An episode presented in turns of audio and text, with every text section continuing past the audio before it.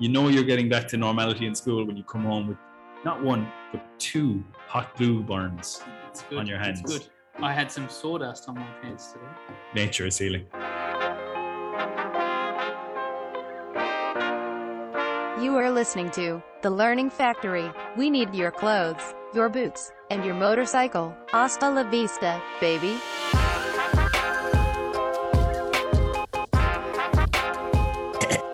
All right, welcome back to the Learning Factory episode.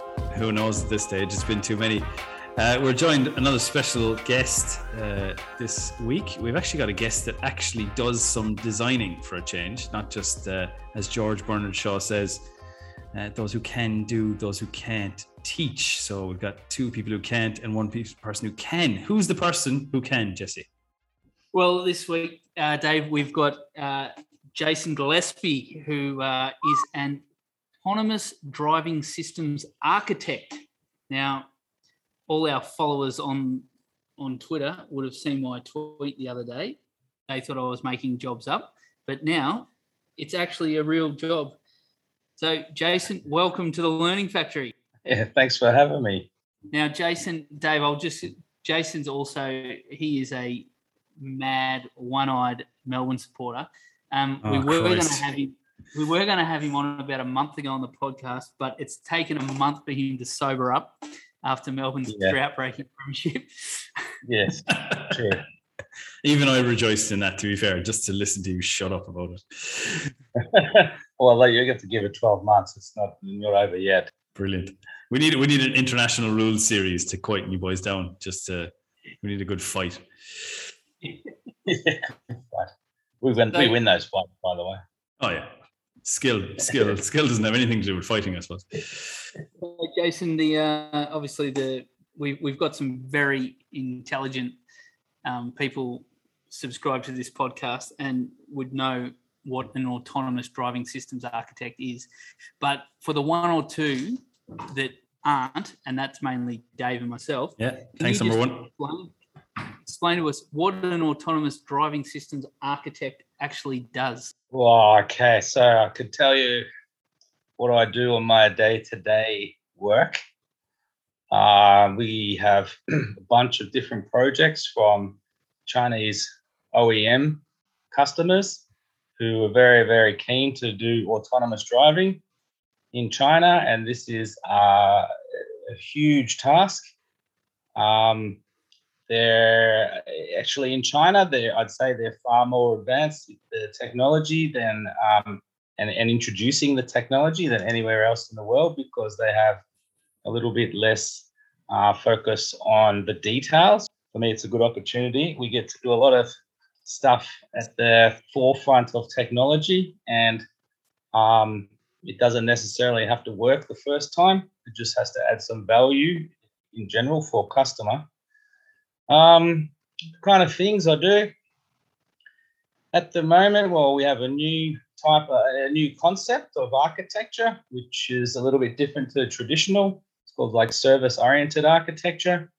Um, and service-oriented architecture has been around for a while, and uh, generally in web services, often for like uh, bank transactions, where you have Oh, I'm now starting. I can very easily get caught up in the details here, but Go for it. We'll ignore you.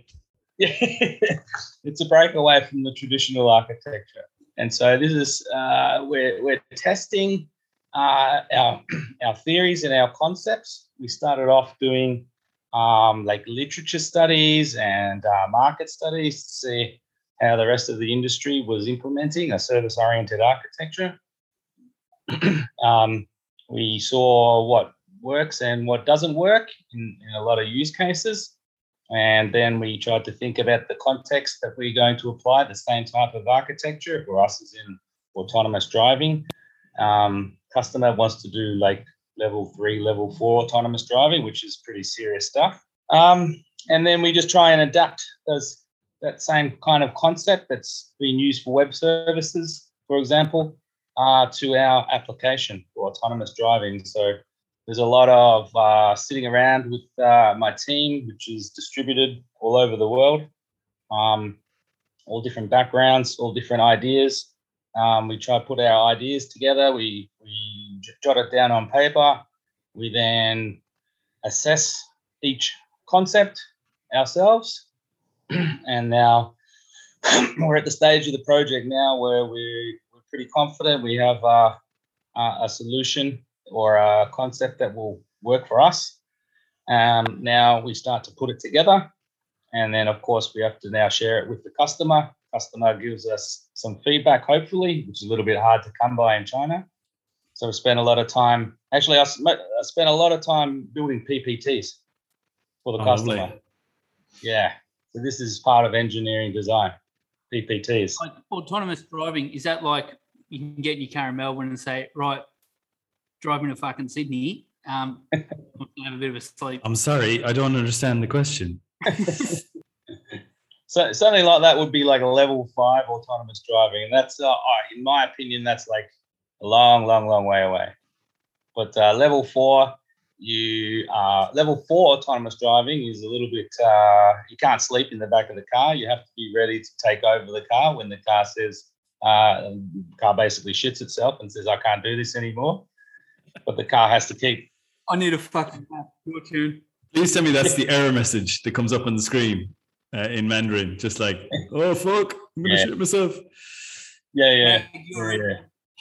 It's a, yeah, I've actually done the translation. It comes if, if you translate the Mandarin, it comes up too hard basket, and that means it's time to take over. hard basket. But you get you get about anywhere between ten or ten or thirty seconds. So you know there's a lot of safety things you have to think about. So there's a lot of concepts, a lot of constraints, and uh, in China, the at least from uh, engineering development, the, the safety concepts come second. The the innovation and the yeah the, the innovation and the and the drive technically comes first. Yeah. so it's interesting. I'd say we've we've both been on an electric scooter in uh, in China, and safety definitely comes second. So if, if you're driving Ah, a, really? if you're driving a car, yeah, you're not concerned with what's going on around you. It's more the uh, uh, can I get there? So is that the is that Yeah. the that's the kind of design principle? It's like okay, we can get to A from A to B. What happens in between is not really important once we get there. That wouldn't Yeah, really well- that wouldn't really cut it in um, in Germany, I, I reckon, would it? No, that's that's right. That's right. And uh, yeah, so yeah, in China, it's like trying to do it and try try to do it and uh, not get caught up in the details, or does it need to have redundancy? What if there's a failure? Well, uh, let's let's think about that second. Like what what happens if there's a failure in one of the components or some part of the system? Um, whereas in Germany, for example, um, this would be covered like to the nth detail because they've got a lot of uh, you know safety standards that have to be passed. If you can't pass the, the safety standards, you can't put the car on the road.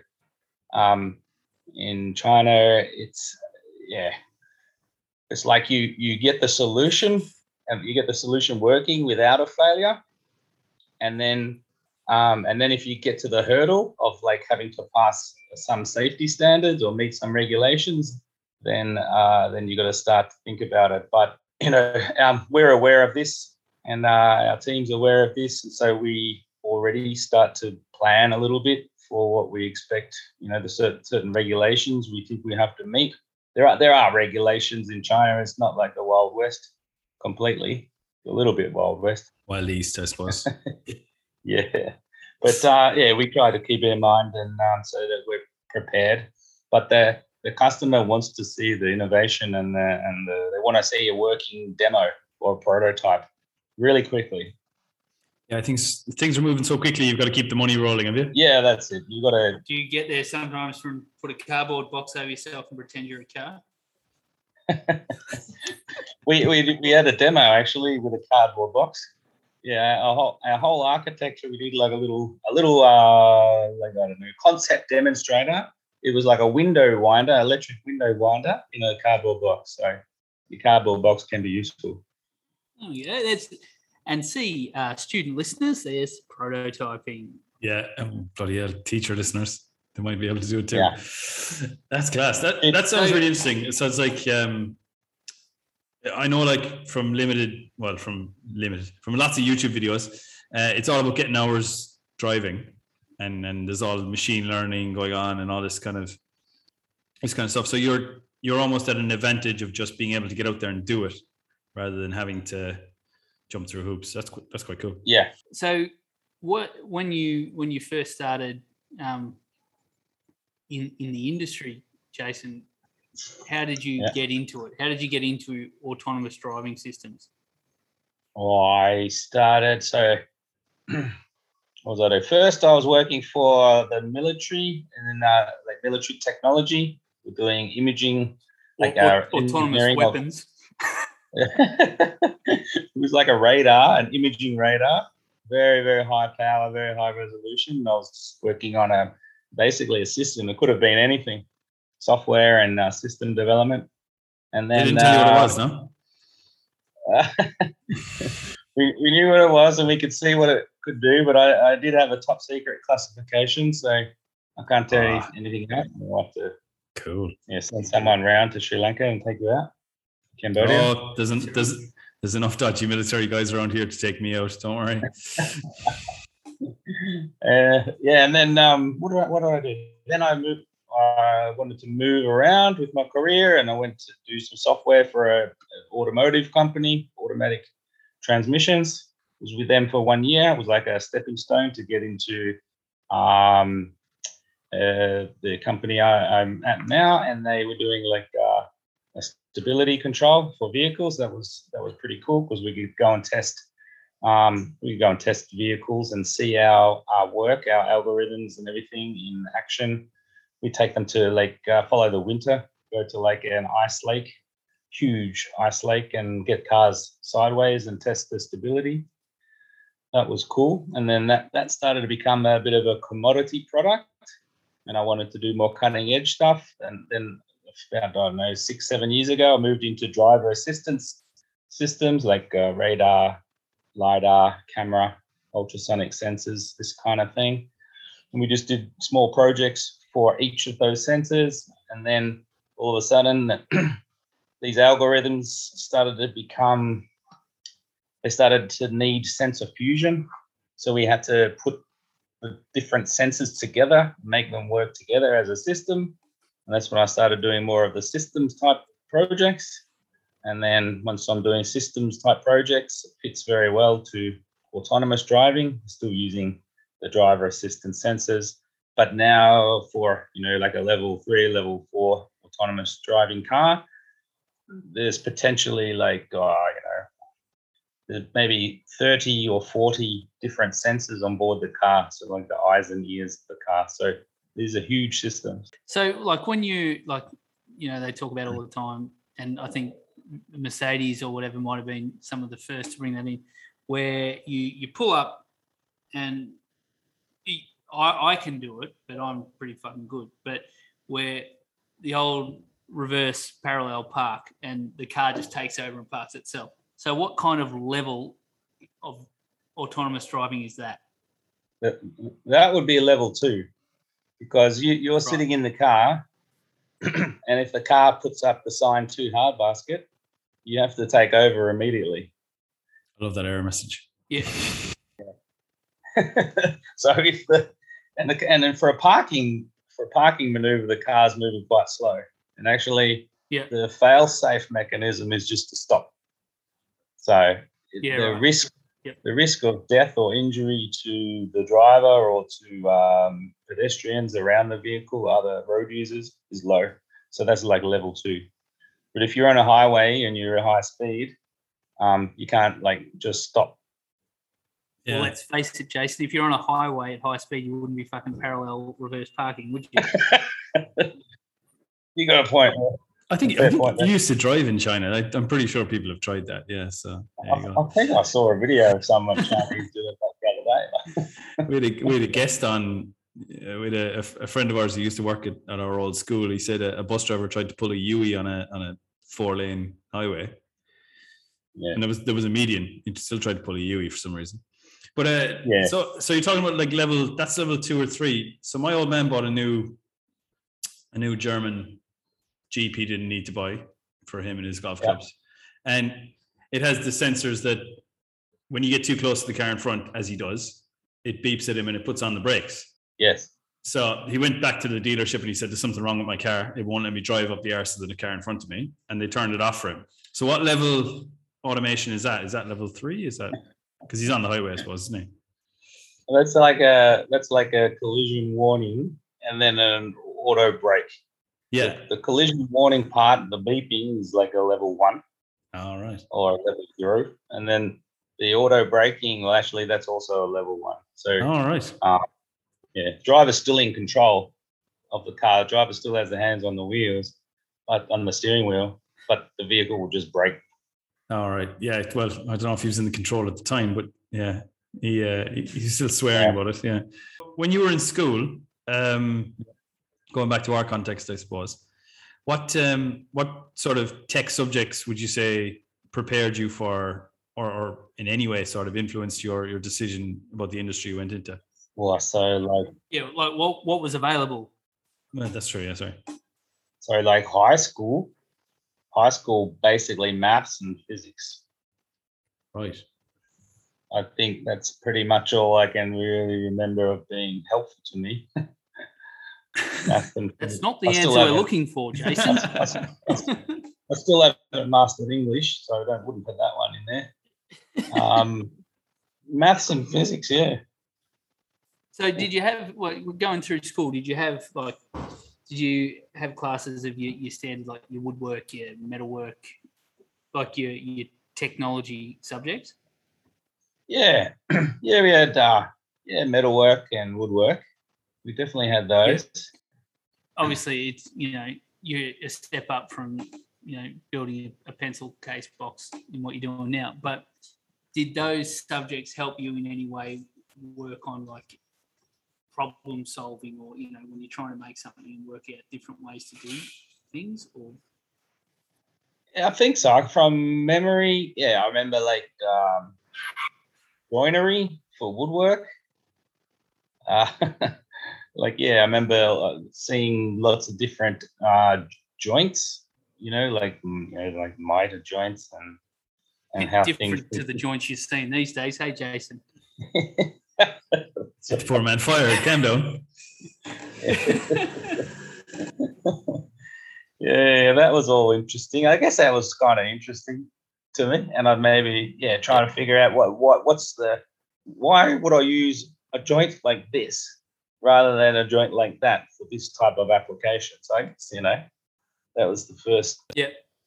time you started thinking, uh, yeah, start to try and reason why you would choose one solution over another. What's the so when easiest way you of when you it? Yeah. went through like yeah, Yeah. when you were doing woodwork like woodwork as we as we called it in Victoria, um, was everyone on the same project? Was everyone making all right? You're making a stool, you're making a pencil box, those sorts of things, or you're more given given uh, a problem, say right, create a, a storage container that suits the needs of someone in your family. Yeah, I think no. I think we pretty much just got the um the basic task that everybody did. I can I can definitely see the, the advantage of yeah having you know more loose parameters, and then I wouldn't actually maybe maybe I lie. Maybe we did get an opportunity to do something, but uh, it wasn't. We didn't really have any like real parameters because I just kept making awesome baseball bats. The Baseball, a famously famously uh, popular popular sport in Australia. Yeah, yeah, yeah. Well, we didn't use it for baseball. It was meant for like for hitting stuff, not necessarily baseballs, but you know, Oh, the fair. thicker, the better. You know. So But, uh, do you yeah, think can- like uh, obviously obviously we're in um, MYP, you know, IB MYP design.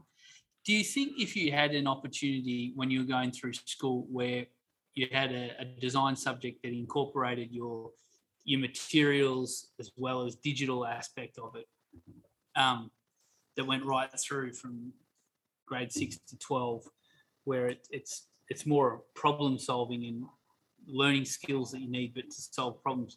Do you think that would have been beneficial for you in the career you ended up in? Oh, definitely. yeah, definitely. Uh, I think if we had a chance to, yeah, be a bit more creative or solve a problem, that would have helped. It would have helped me a lot. Like, I think I didn't actually really, from from what I can remember, high school, which is not much. Um, but uh, now that I'm starting to remember a few things. Um, I remember the first time I started actually really having to use my brain was uh, was actually software development. Like we started using like learning languages, and in that case, oh yeah, we got the you know you get the odd exercise. You had to first you have to print "Hello World," or you had to make like a simple application that opens an envelope. Everyone would do the same thing, but even even these type applications were pretty pretty simple. You just had to use a couple of techniques. But I could definitely Well, that was see. very cutting edge back in 1967. Yeah, 67. He also worked in the Apollo program after that. Yeah. yeah, yeah. Yeah. No, I that. Uh, yeah, yeah. That computer filled up the whole room. Um, yeah, but Did it, right, did it was come a out in a little time ticker ago. tape like Batman? the Joker did it. The, Yeah, the radar, I the know I- radar program Jason was actually referring to before was sonar. it just beeps, does one circle, and then it gives a beep. You don't know what the beep is, and then you move slightly, and the beep the beep moves slightly. You're like, oh, it's it's me. I'm the beep. Yeah. Yeah. That's it. Uh, Yeah. So Oh, I guess, sorry, sorry to cut you off, Dave, but um, As usual. Jason, I guess, yeah. So we we sent you through the um, the design cycle that we use in MYP, which we have been we have been assured that was developed with input from industry. But Shit. do you look at that? do you look at that cycle and say, um, "Yeah, I can see how it could work," or it's complete bollocks, or there's things in here that we just don't do, or it's the wrong order, or Uh, no, I think I, I've got it here. Just having a quick look Yeah. now. Um, no, I think it'll. It's if you look in at the big circle on the inside, the yeah, the big, the big one, the analysis. 16 around the outside. Yeah, and then the the different things around the outside. Yeah, the big. So if you just look at the big circle, it all makes sense. You have a you inquire. I guess yeah, in, inquiring, like analysis or searching for, um, searching for a solution to a problem fits with what I would think of from engineering point of view. Um, developing ideas. Yeah. So for us, we typically develop multiple ideas. You maybe have three, two, or I'd say on average two to four different ideas or concepts, which is a potential solution to a problem.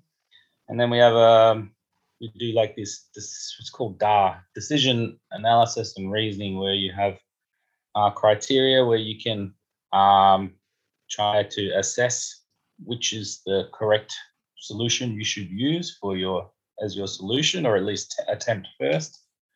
Once you've passed that, uh, yeah, then you create the solution, which is also on here, the big green box.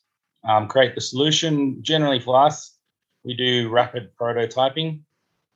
So you want to try, like I said, the cardboard box. Try our concept, cheap, quick, easy. Try to prove uh, your concept will work or fail.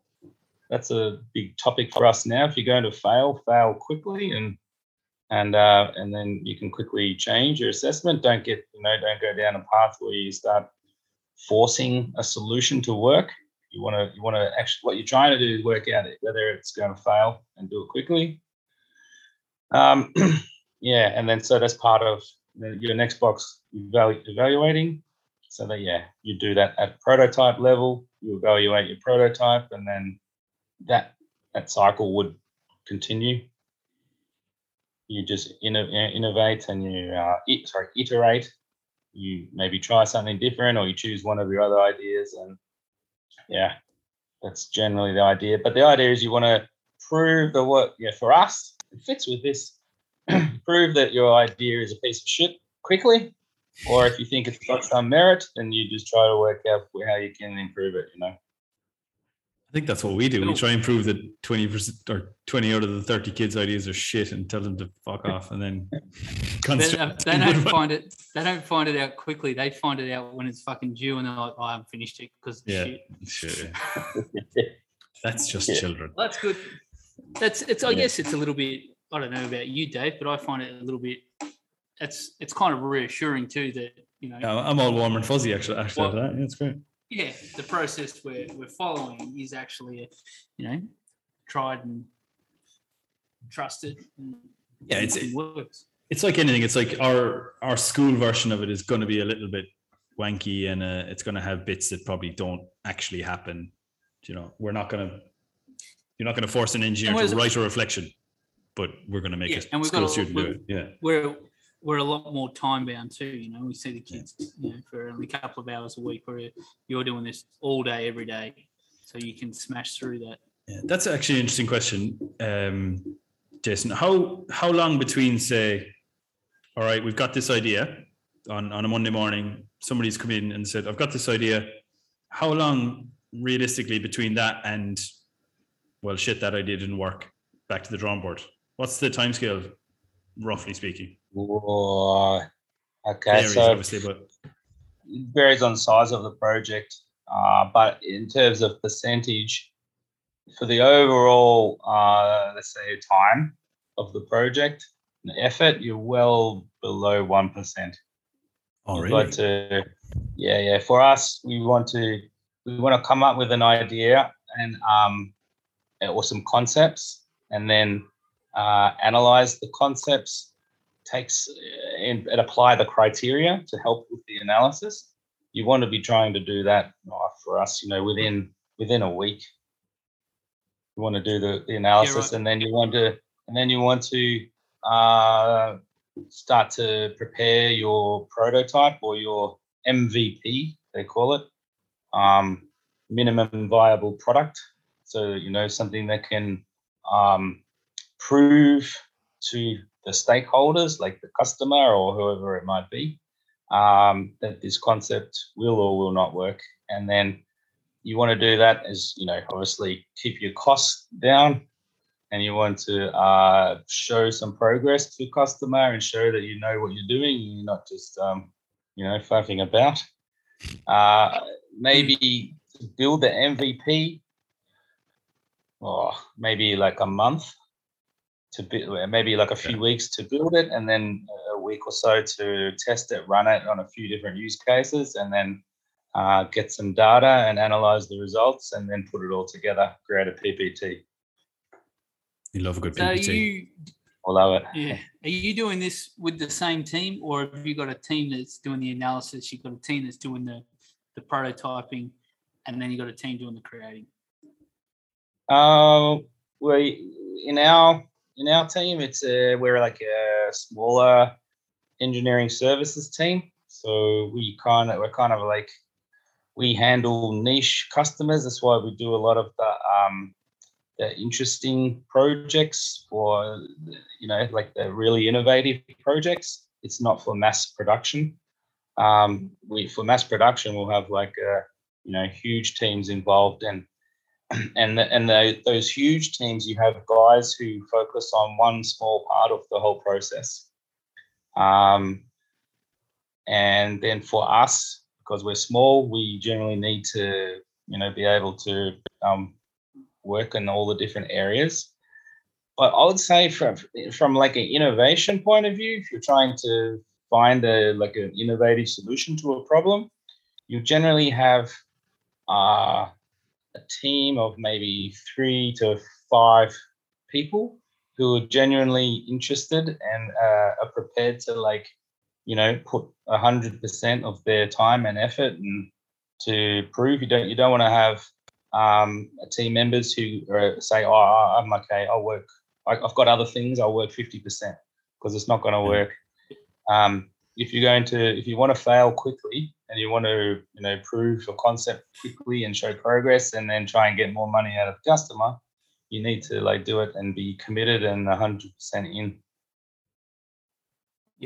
Fair enough. So with like when you when you go through this, do you ever find you end up where um like accident accidental design where you, you end up with something that you think, oh shit, this could actually work. It's not for this customer, but we could actually keep this for for something on later on. Yeah, yeah, that, it happens a bit. I think it doesn't. It's not like um, doesn't like hit you on the head like on you wake up one morning and you go, oh shit, what just happened? I've built something that's good for everything. You tend to um, it becomes apparent as you do it. From what I know, like once you embed yourself and dive into the topic and you start to learn it, and then I find it sort of you gradually start to see the maybe the different applications. How else can I so apply you've, you've had those yeah so you've had those instances where i, I call your, your microwave oven moment where you that that was the the accidental design right? The, the microwave oven. So you've had those where you've you've been able to take something that maybe was a failure for a different uh, client but has been a, a successful product for someone else Mm. Yeah, I think one actually one is one example for you that I that I remember. Um, we were trying to build a prototype for a, a reversing function for automotive, and um, the, yeah, it was meant to avoid. The whole concept was to avoid when you reverse your car out of your driveway to avoid running over children. That was the Understood. main idea. Yeah, so it's, yeah, it's very like useful ethical, very useful like that. Very useful. And uh, and uh, we tried it, and we had a solution that I thought, like a prototype, I thought worked really, really well. We actually won an innovation contest where we got some funding to develop it.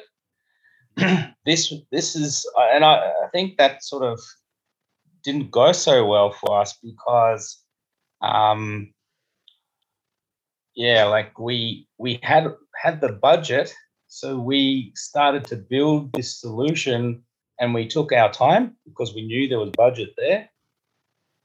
It was different to real world where if you've got a, a paying customer you don't have like this bucket of money to help you know, with your ongoing development if, if you've got a paying customer Yeah. and you want them to um, give you more money for example um, yeah in that case you you know you you'd work a little bit more intense. So yeah, we took a long time, and uh, we ended up having a good product. And as it turned out, um, the market didn't really need it.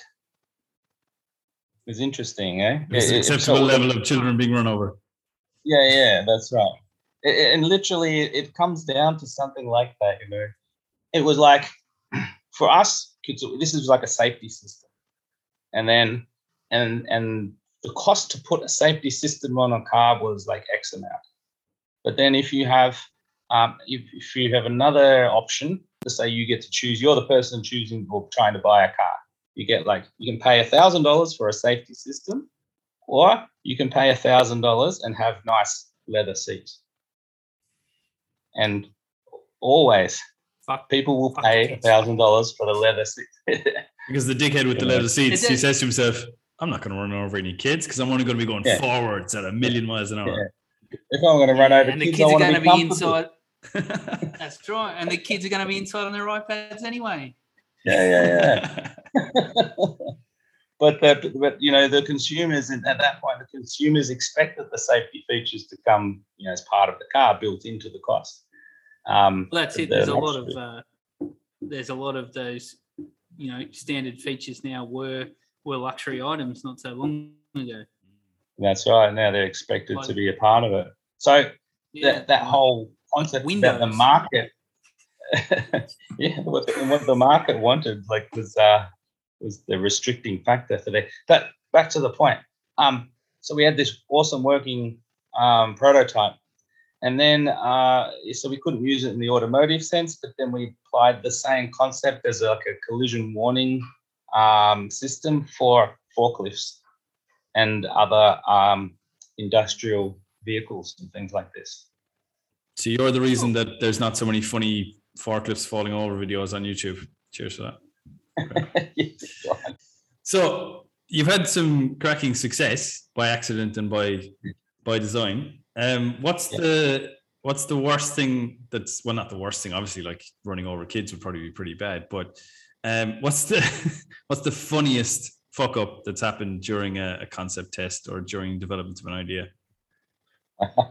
oh, yeah, yeah. So good one was uh was okay. A few years ago I was I went to Adelaide for a uh, convention, like a driver assistance system Oh god, that's got fuck up written all over it. Adelaide. Oh, yeah. Oh yeah. oh yeah, yeah. And uh, we were actually demonstrating our prototype for this um, back over children concept, or try not to back over children.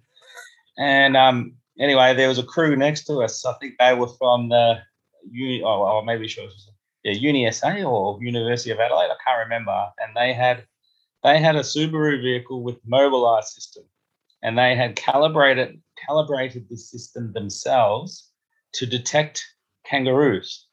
So they had uh, they had like this large life size um, kangaroo, stuffed kangaroo, as their dummy, and um, of course, you know, I, I'm sure they tested the system a lot. There was a lot of media there on this day, and uh, I think they had like the main Channel Nine news reporter. Like, I think only people in Adelaide would know, but like pretty famous in Adelaide. Um, he was in the vehicle at the time, and sure enough, they've absolutely poleaxed this uh, this poor stuffed kangaroo. The stuffing came out of it and everything. So, yeah, I was sort of glad it happened to them and not not to me. But uh, that was a very, very enjoyable thing to watch for sure. It's like, yeah, that's right. free free kangaroo meat with with Yeah, every yeah. Subaru oh dear Could it could have been any car, but uh, yeah, it just so happens it was Subaru. But yeah, maybe they. So here in this case, they gave the they gave the software to the to the university students who tried to do their own calibration on, on top of the software. And I don't know, maybe they didn't test it. But the, the, the thing is, like these driver assistance systems, they're not perfect. Like this stuff we do is not perfect at all. It's all like um, probabilistic. So Yeah. the there's always a chance you can have that monumental fuck up. And uh, on this particular day, I saw it, and so did uh, the whole of uh, South Australia on the on the Friday night news at six pm. I was live as well perfect so I guess um, just I guess a, a last question for you, Jason, is where do you see like you know, let's say in the next ten years, um, what's something that you would like to be able to achieve or the or the industry get to that that you're still there for and a part of um, not not a legacy item, but something that you can feel like, geez, I was in there for the thick of that, and that's what we were able to do. Oh yeah. Um, for the next ten years, I don't know, but what what I would say is that ten years ago, if I uh, knew what I would achieve in the next ten years up till now, and some of the things I've been involved in, I'd be pretty happy about that. When I was ten years younger, Yeah. so probably Mm. like eighteen years old or something. Um, Yeah, that's a good answer. but if I was, yeah, Well, this is the thing we we always say to kids at the moment. That you know the sh- the shit the jobs that are going to be available when they finish university haven't even been invented now. Lots of them. yeah Yeah, yeah, yeah. So yeah, I know that's it. And uh, we're in that we're in the data age now, um, and uh, a lot of these sort of manual jobs will be, um, you know, taken over, or or taken over, or at least computers will be able to do a lot of the things that uh, humans can do now, but the computers will do them a lot quicker and a lot uh, cheaper and a lot, um, yeah, uh, probably better in many cases and that they can do it now. So, um, yeah, so it's going to be interesting. I, I'm I'm still interested in a lot of that stuff, um, like uh, artificial intelligence and machine learning. So, I'd like to try some of that into. I still enjoy working in autonomous driving and automotive. Um, I get the opportunity to apply some of this these these new technologies Um, so I'm to to me the most rewarding thing is to be yeah working and and and playing around and um, yeah, working in this field with all the like new innovative stuff and and seeing how it changes our lives. Um, so yeah, for me that's a rewarding, most rewarding thing. But my question, I suppose, to relate it back to education, because I'm I'm just such a nerd and I love my job, um, is I've got a lot of 16, 17 year olds now, and they're they're saying like design is the most useless thing they've ever done in their lives.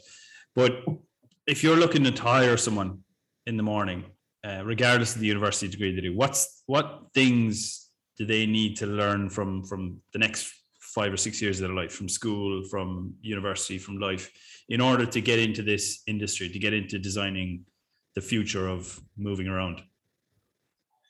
Uh, uh, so yeah, for in my industry, uh, you definitely need to like have it. Like I think there are people. Generally, what I see is people either have an interest in tech or or not. So um, if people are interested in tech, they're the ones who are usually going to be able to motivate themselves. Um, and you really do need to under because there's a lot of smart people in this field doing a lot of cool stuff, and um, you're not going to be, you know, you don't want to like be reinventing the wheel, and you just, I'd say, read a lot of stuff, get involved in a lot of uh, groups, um, get on the forums of, of topics that are of interest to you. Um, a lot of the guys that we recruit now, um, they spend a lot of time doing projects. Like you, you, can buy, you can buy like small computers now, and they're they're they've come with like a development kit, and you can make these um, tiny little computers you can buy on the internet for like you know 50 bucks Aussie. Um, they can do incredible things. You know, they've got a lot of power and a lot of flexibility, so you can grab these these kind of devices and and start to play with them, see what they can do. Get on the forum, see what other people are doing, learn from them. Um, so yeah, in, in tech, that's a big topic, and then and then you get the guys who are real intellectuals or love uh, you know the full algorithm development for like artificial intelligence and yeah there's a lot of stuff these guys can do like for maths and whatever but in in general, what I, what I think, I mean, I'm talking very specific to like tech in my industry, but the whole concept of problem solving will never will never change. So that's always going to be important. So rather than well, just good make, to know um, for design. Yeah, we don't rather than just make uh, like you said a, a wooden pencil box. I think if you start you know, putting some problems and say, give me two, give me two or three different solutions to this problem. Sounds good. And that can really Yeah. get the that can really get their brain thinking. Nice. So, Jason, we, we we often we have two little segments that are recurring on our podcast. One's called "Bin It or Win It," where we often talk about shit to do with uh, school. So we're just going to change it up a little bit for you here, and rather than "Bin It or Win It," we're going to call it "Possible or Not Possible." Insert theme Right. music So here. we, we're gonna we're gonna give you some things, and and you need to. It's just a you, no explanation needed. It's just your thoughts. Yes, possible or not possible. Okay. Okay. Uh, right. I'm going to start off with. Uh, well, that first one doesn't really fit because it's already possible. But Uh, I lead you in. This is a bin it or win it. Diesel engines. Diesel engines, Bennett. Right. eight. Good. Okay. So now we're on to the possible or not possible. Dave Okay. will just edit out my fucking Oh yeah, okay. fuck Possible, not possible. later on. It's my job, All right. editing out your fuck Okay. Autonomous factories. Possible. Hyperloop. Hyperloop. Yeah. Possible. Can I can I add something? Yeah, possible Yeah. but possible but uh oh you know we talk about market and uh, all the other factors. Technically possible. There you go. Is it uh, a marketable product or no? Yeah. Okay. I How about uh, Americans driving electric cars? Wanting to drive electric cars.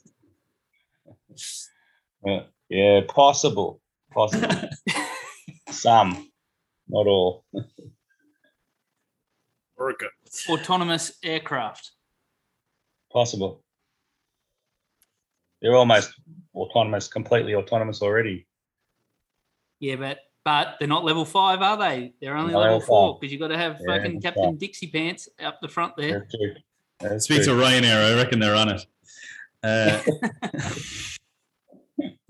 and lastly, yeah, Affordable level five autonomous vehicles. Now, when I say affordable, I'm talking for your everyday. You know, like your your fifteen Private. to twenty thousand dollar car. that's a cheap car. uh, possible, but a long, long way away. So when you when you get your when do you think is fully well this is a hard question because who knows what's going to happen. Do you see a, f- a fully autonomous vehicle within 5 years? Uh, if you're talking about like a private vehicle owned by somebody, uh, like a Like a- just like a- person, Yeah, like a Yeah. like like when we talk about you know the way Tesla came along and revolutionized the yeah, um, electric car industry. Do you see Yeah. How long till something like that that's a fully autonomous vehicle? yeah. Well, five years not possible. What about uh, the likes of, say, Uber or uh, a ride sharing company or a big company doing it? Yeah, now so now it's starting to get interesting because getting ride sharing type applications or um, dedicated uh, A to B um, service in a, in an exclusive lane or um, operational domain is uh, achievable now. So And- M- and Melbourne bus not crashing into anybody else on the way from here to here. Yeah, that's called a Yeah. fucking public bus where you don't have to drive it. You sit in it. It has a designated lane and it gets you from A to B. Yes, Fair enough. possible. Cool. That's all. It's possible then, isn't it? All right. Yeah. Dave, your last. All your right. Last one. So our last segment is usually this is because teachers have to deal with children, so we're all alcoholics, as demonstrated. Um, Yeah. Engineers, being problem solvers, have a lot of problems to solve, and and one of our problems is: could you describe yourself in a professional manner as a drink? If your engineering problem-solving style was to be encapsulated in a, a cocktail, what would that cocktail be? Oh. Uh, okay. Uh, I'll say espresso martini because, uh, yeah, you know, because it gives you, because espresso, the caffeine gives you a rush and you have to work really quickly, really fast. There you go. Nice. nice. Ooh. It's, it's in a fan, it's it's in a fancy glass, but it's actually just vodka and a cup of coffee. Go. I thought he, I thought he was going to go down the lines of a triple jack, a triple jack and coke. That's a civil engineer. I've, I've thought about it, but that, that, that'd be more for drinking, not for describing myself. I'm more of a single man. Like last time I did triples, I ended up in hospital. And that's a different podcast. Yes. All right. Well, Jason, it's been great to have you in the Learning Factory. Uh, it's been a bit of time and and diving into you know what happens beyond the classroom. Um, these kids that uh, you know we managed to get through, if we haven't broken them. God um, help him. there is there is like there. So yes, thanks. It's been great to have you on. Enjoyed it.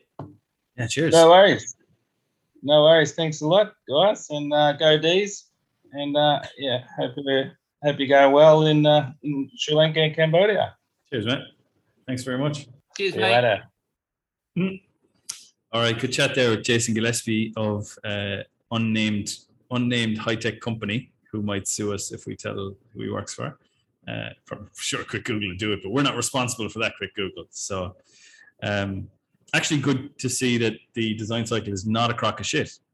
Nice to get that. It proof. is. It is.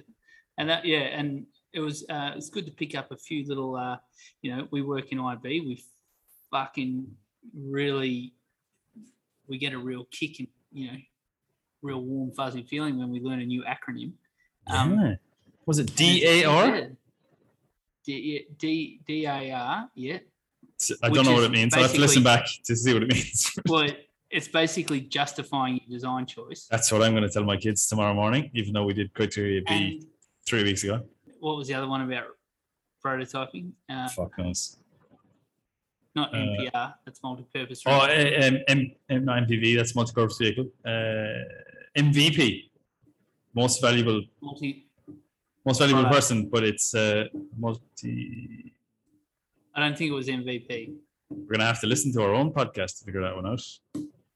Ooh, Answers on a postcard on at TLF Tweets on Twitter, where we're still still banging on about getting our the world's favorite physicist on.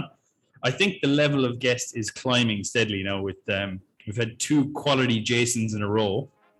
Um, so We I think have- we we, we we, we think we can uh, we can bump it up to getting Coxie on now. We just got to keep plugging away. yes.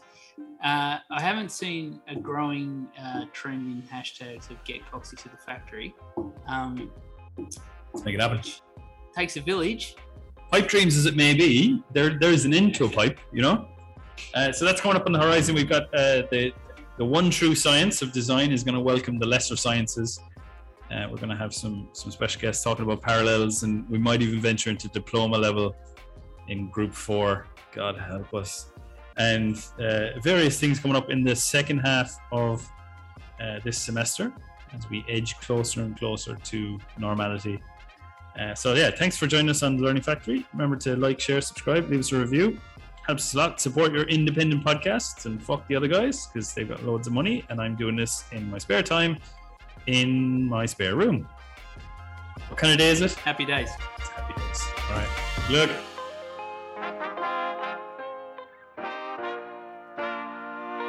You have been listening to The Learning Factory. End of recording.